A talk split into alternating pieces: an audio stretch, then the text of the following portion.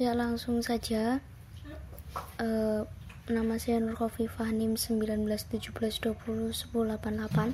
Di sini saya akan menjelaskan tentang harga dan persepsi konsumen. Yang pertama, pengertian harga. Harga menurut Zimmerer dan Wilson terdapat beberapa definisi, yaitu harga adalah nilai moneter dari produk atau jasa di pasar. Harga merupakan nilai uang yang harus ditukarkan pelanggan untuk mendapatkan suatu produk atau jasa. Harga juga merupakan penanda nilai produk atau jasa bagi seseorang, dan pelanggan yang berbeda akan memberikan nilai yang berbeda pula. Harga yang ditetapkan oleh sebuah perusahaan untuk satu produk ataupun jasa dapat dilihat dari beberapa dimensi. Yang pertama yaitu terjangkau atau tidaknya harga. Aspek harga pertama yang perlu mendapatkan perhatian dari pelaku usaha adalah masalah keterjangkauan harga.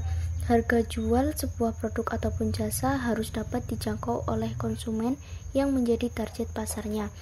Yang kedua, ada kesesuaian antara harga dan kualitas atau rasa. Harga itu selalu sebanding dengan kualitas. Oleh karena itu, pelaku usaha harus menyesuaikan harga produknya dengan kualitas yang dimiliki. Yang ketiga, ada persaingan harga. Persaingan harga juga menjadi aspek yang perlu diperhatikan oleh pelaku usaha. Pelaku usaha harus dapat menentukan harga produk atau jasanya sehingga mampu bersaing dengan pesaing-pesaing yang ada.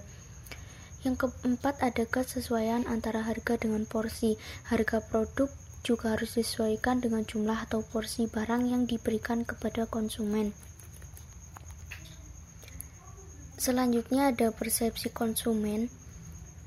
Persepsi adalah suatu proses di mana individu mengorganisasikan dan menginterpretasikan kesan sensorik mereka untuk memberi arti pada lingkungan mereka. Apabila seseorang sudah memiliki motivasi, maka orang tersebut sudah siap untuk bertindak. Tindakan yang diambil ini akan dipengaruhi oleh persepsi pada situasi yang dihadapinya. Faktor-faktor yang mempengaruhi persepsi menurut Stephen Robbins adalah yang pertama yaitu pelaku persepsi itu sendiri. Cara pandang individu dalam mencoba menafsirkan dan dipengaruhi oleh karakteristik pribadi dari pelaku individu. Yang kedua, ada target atau objek. Karakteristik-karakteristik dari target yang akan diawali dapat mempengaruhi apa yang dipersepsikan. Yang ketiga, ada situasi. Unsur-unsur lingkungan mempengaruhi persepsi seseorang. Unsur-unsur itu misalnya tempat, waktu, cahaya, panas, atau setiap jumlah faktor situasional. Kemudian, persepsi harga.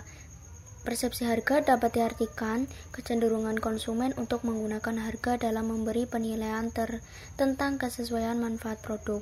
Penilaian terhadap harga suatu produk dikatakan mahal atau murah atau mungkin sedang untuk masing-masing individu tidaklah sama, tergantung dari persepsi individu yang dilatar belakangi oleh lingkungan dan kondisi individu itu sendiri.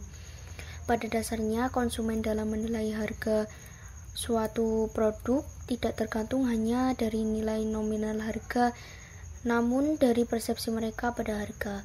Perusahaan harus menetapkan harga secara tepat agar dapat sukses dalam memasarkan barang atau jasa. Selanjutnya akan dilanjutkan oleh pemateri kedua.